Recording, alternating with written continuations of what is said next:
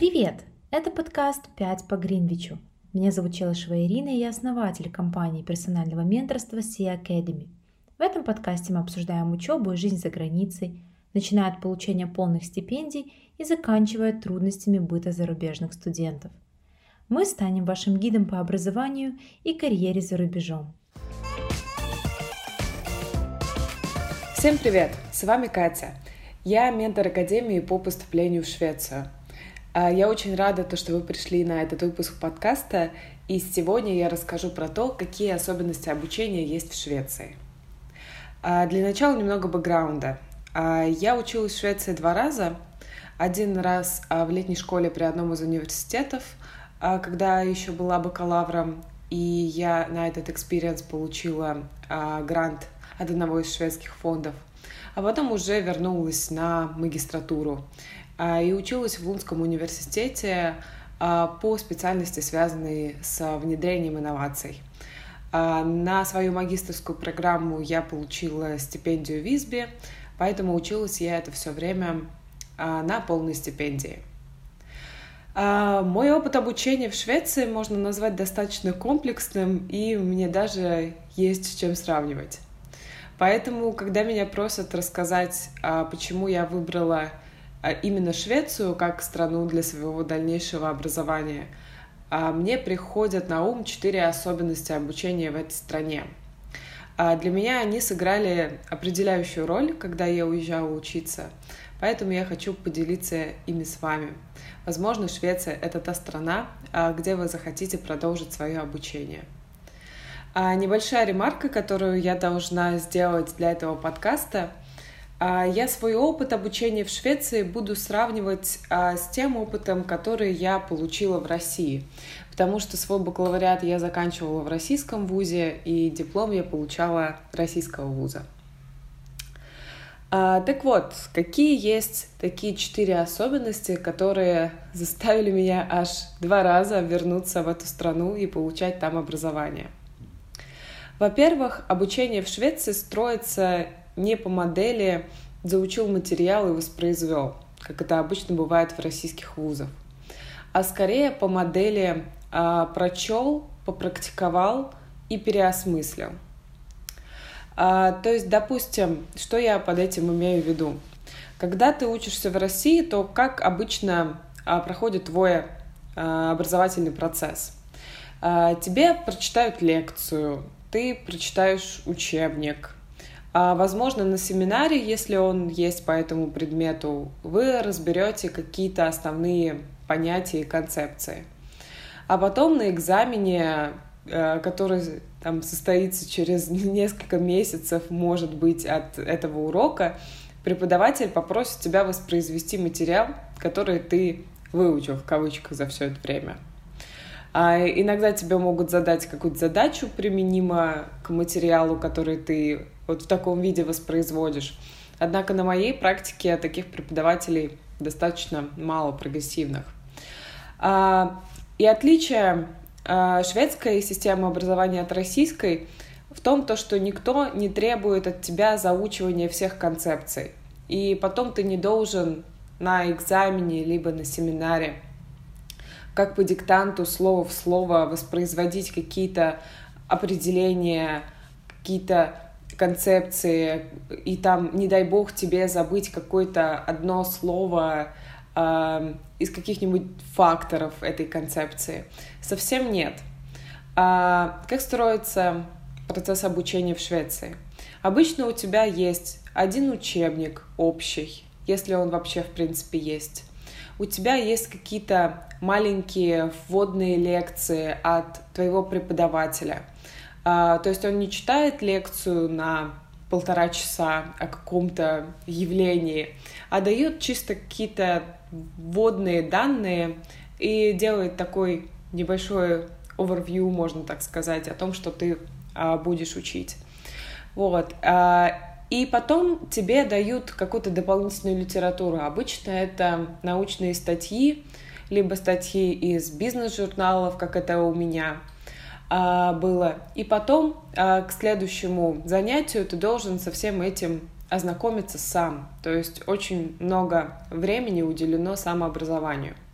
И когда ты приходишь на урок, преподаватель говорит аудитории: вот есть такая концепция, вот по ней было что-то написано в учебнике, там вы что-то прочитали до этого.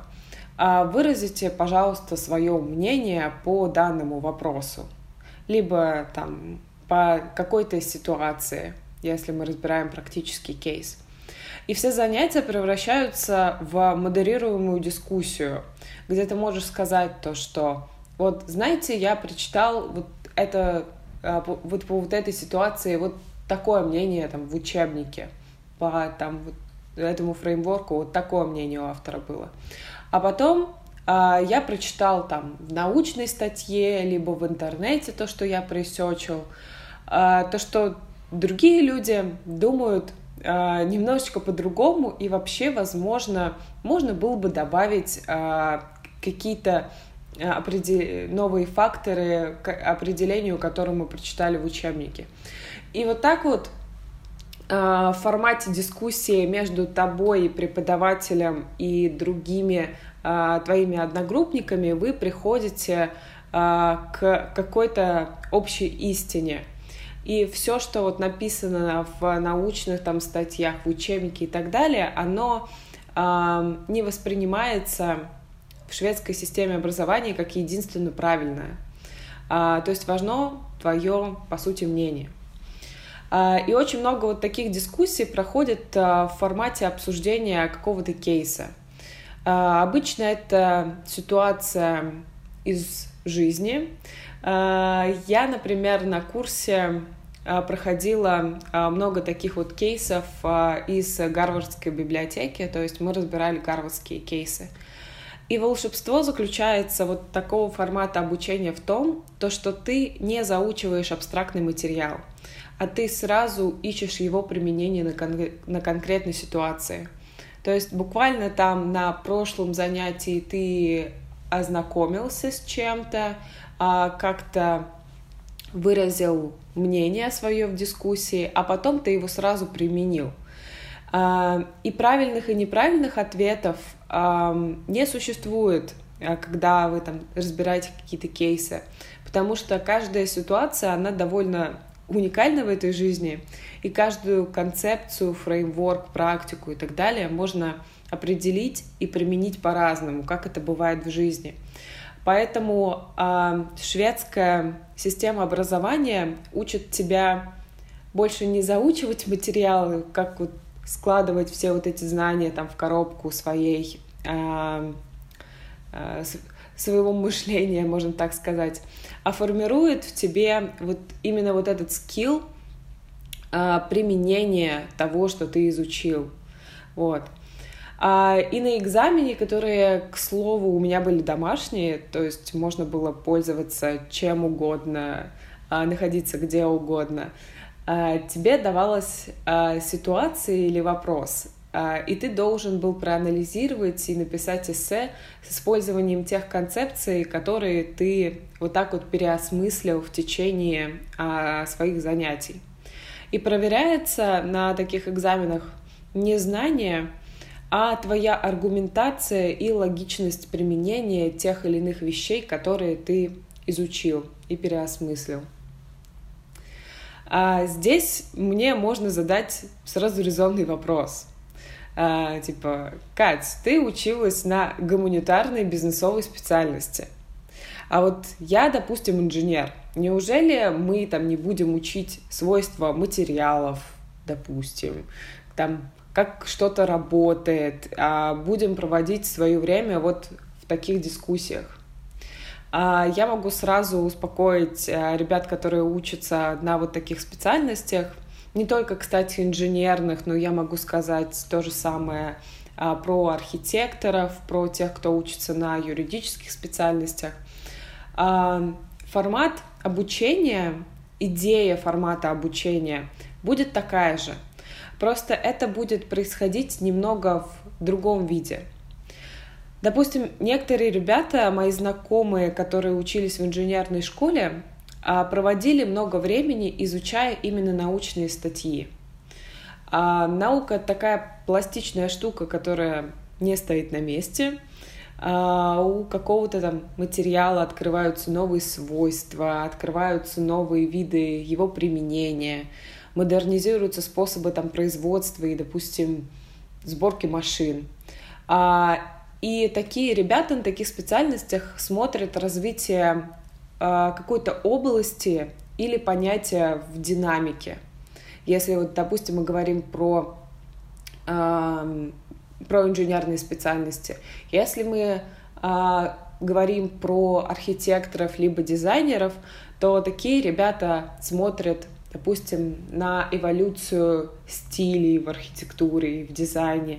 Э, и э, они смотрят, э, допустим, что архитекторы, что там инженеры, э, о том, то, что э, какая есть база по этой предметной области. Допустим, было сделано какое-то научное открытие, либо какой-то архитектор, художник и так далее изобрел новый стиль. А потом смотрят, как э, изучение вот, этого определен... вот этой определенной сферы было в динамике. Э, и они изучают, что э, исследования были сделаны, и тем самым открывают новые инсайты. И, конечно, многие ребята вот на таких специальностях проводят свое время где-то в полях, можно так сказать. Например, ребята STEM-специальностей научных очень много времени проводят в лабораториях. То есть они какой-то опыт проводят, читают научные статьи и потом дискутируют. Соответственно, архитекторы, дизайнеры в своих творческих студиях, те, кто занимается юриспруденцией, они устраивают себе мудкорты, это там, показательный суд, если это так можно назвать. Вот. И в таком формате, как прочел, либо проделал, переосмыслил, и проходит а, вся учеба а, в Швеции. А, вторая особенность шведского обучения заключается в том, то, что предметы а, в шведской системе обучения идут поступательно, а не параллельно. А, что я имею в виду под этим? А, например, когда ты учишься в России, у тебя может быть а, где-то восемь предметов, по четыре пары в день, и эти все предметы растянуты на семестр. То есть идут они у тебя там, зимний либо летний там, семестр, и потом ты в конце на зимней и летней сессии начинаешь сдавать экзамены, которых там может быть несколько штук, плюс еще зачеты и так далее. А в Швеции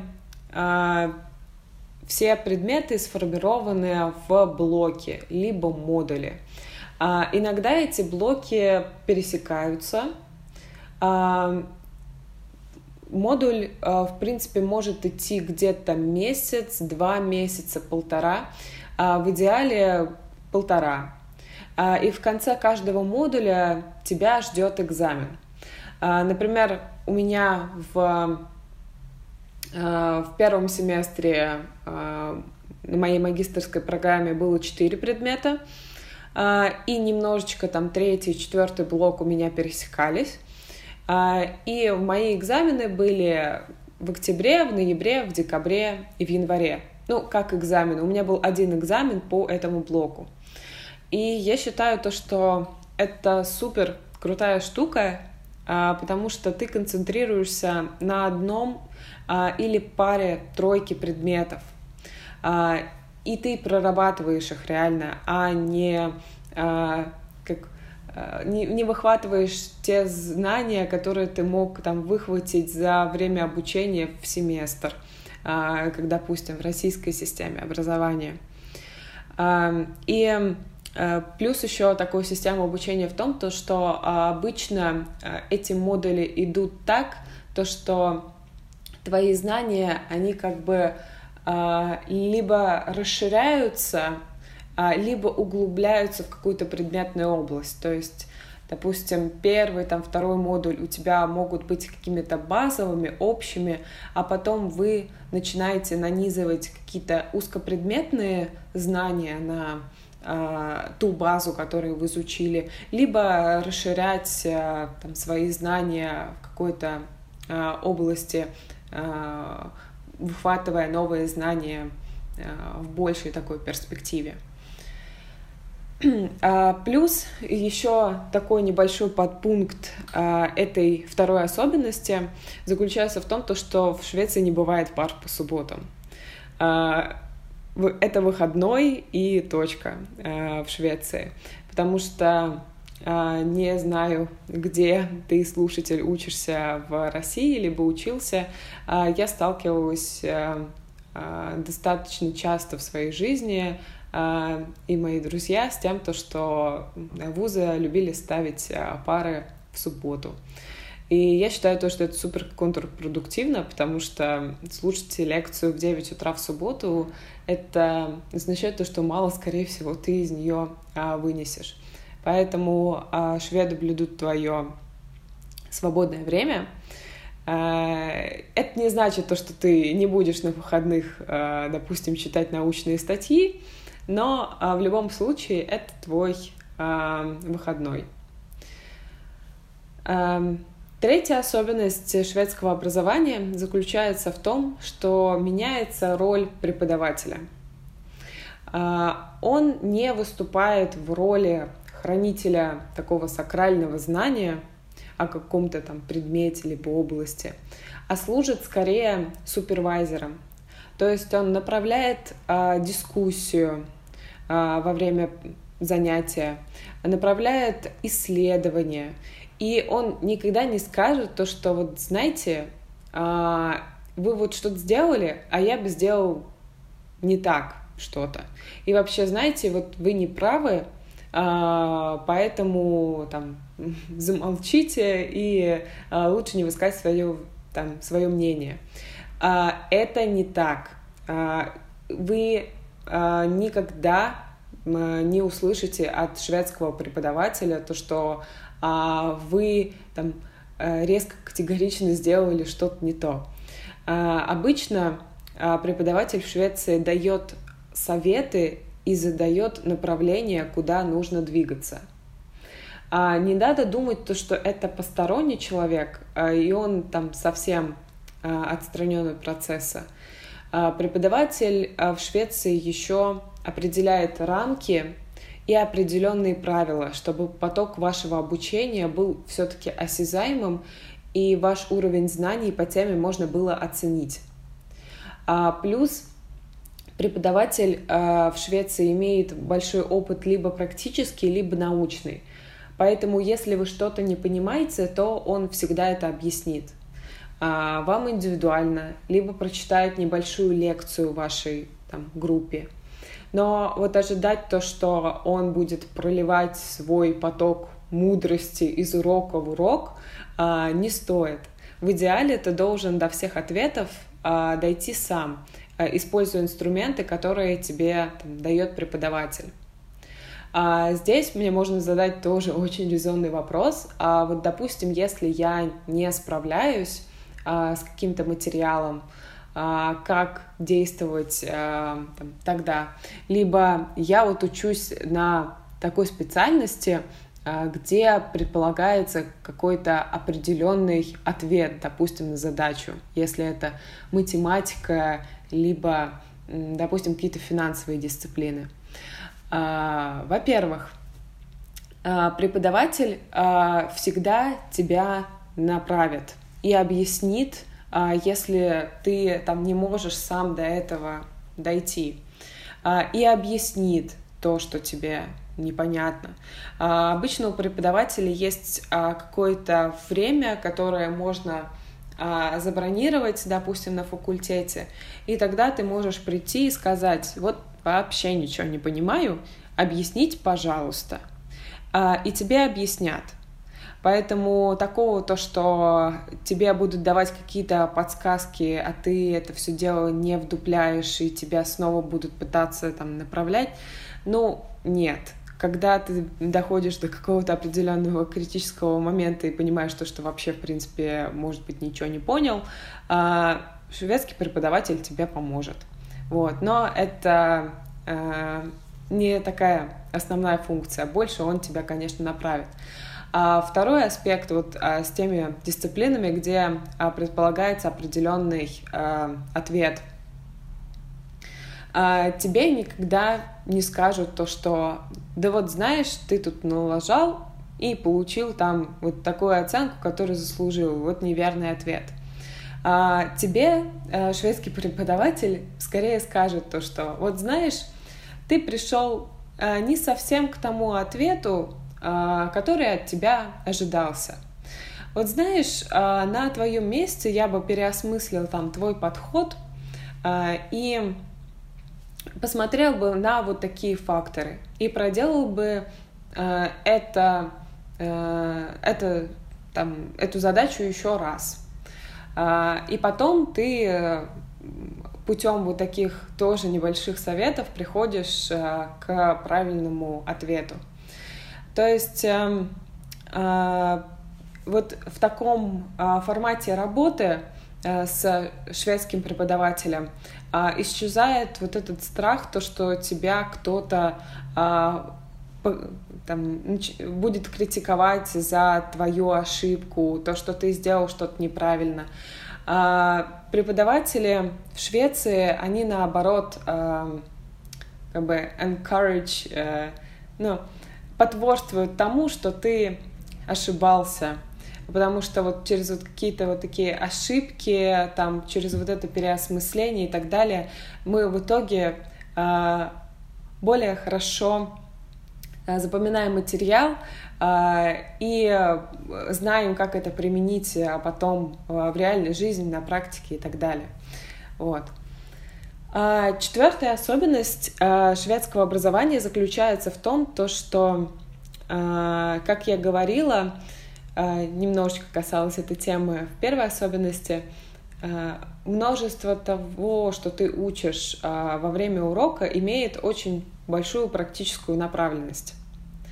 Но, допустим, работа в лабораториях, там, разбор кейсов, там, работа в творческой мастерской, то, что я, о чем я до этого говорила, на этом практическая составляющая в шведском обучении не ограничивается. Помимо всех вот этих активностей, к вам вполне может зайти компания на программу, которая там сотрудничает с факультетом, и дать решить какую-то проблему, которая, вот, как говорится, сейчас в работе. Например, когда я училась, к нам приходила инжиниринговая консалтинговая компания. То есть, что это такое? Это компания, которая оказывает какие-то а, консультантские а, услуги а, по тому, как сделать какие-то процессы, как наладить там инжиниринг или а, там, допустим, какие-то системы, а, связанные с этим в других организациях. Вот, и они пришли к нам с проблемой, то, что, ребята, у нас много умных голов, которые работают в компании.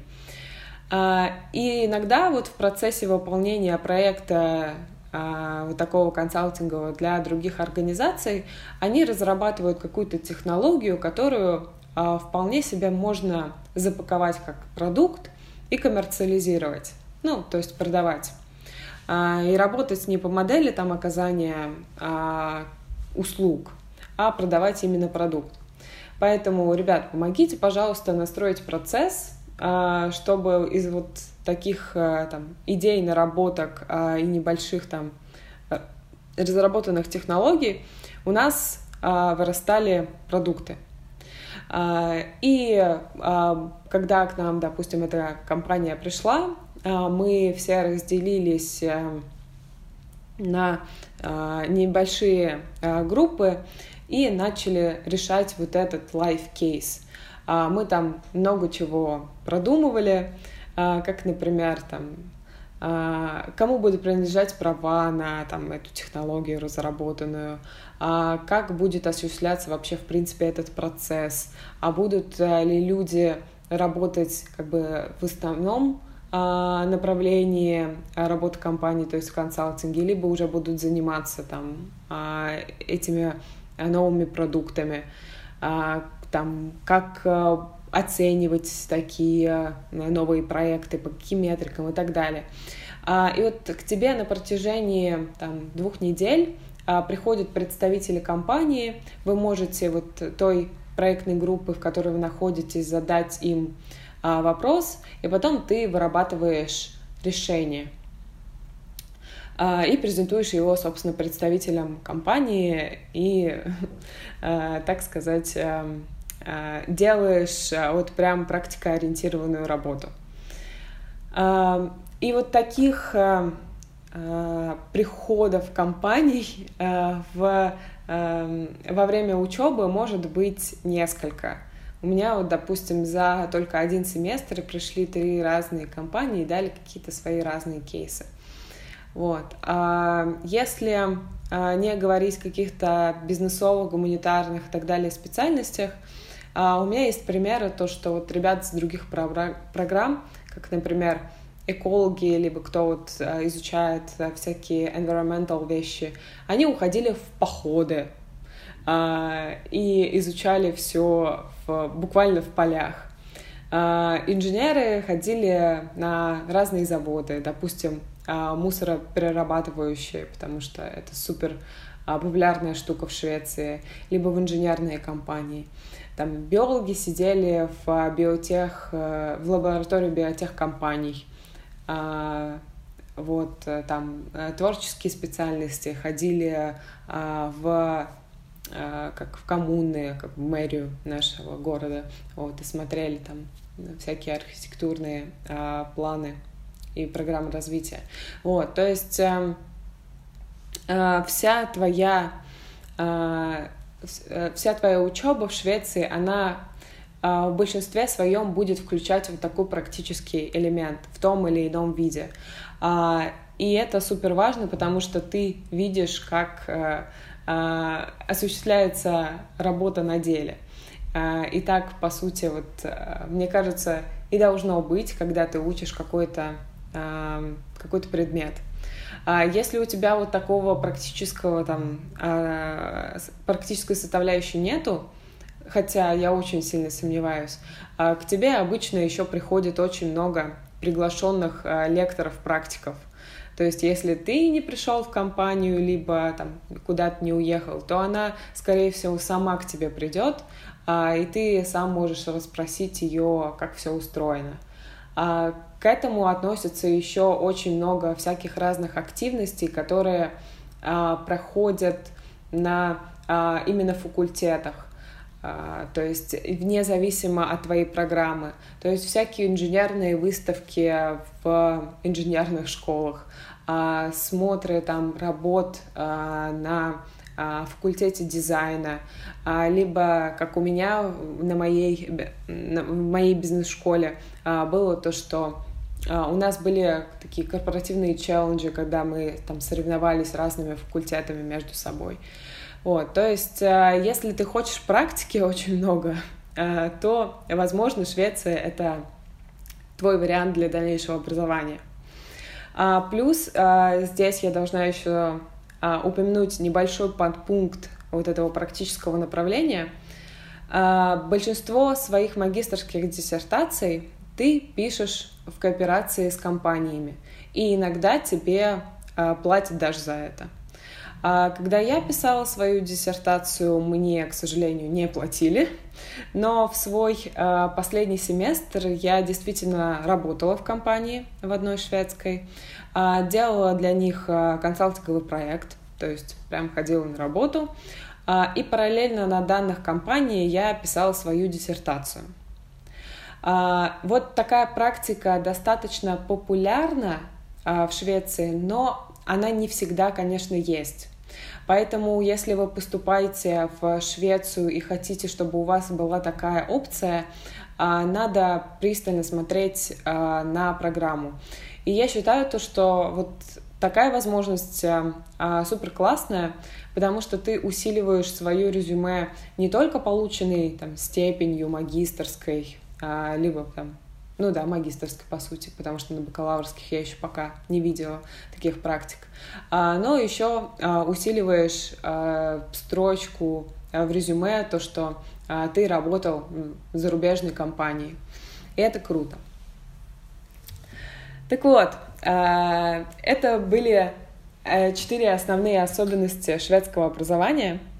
Я надеюсь, вам было интересно немного приоткрыть особенности учебы в этой стране и, возможно, рассмотреть ее для своего дальнейшего поступления. Оставайтесь с нами, подписывайтесь на наш подкаст.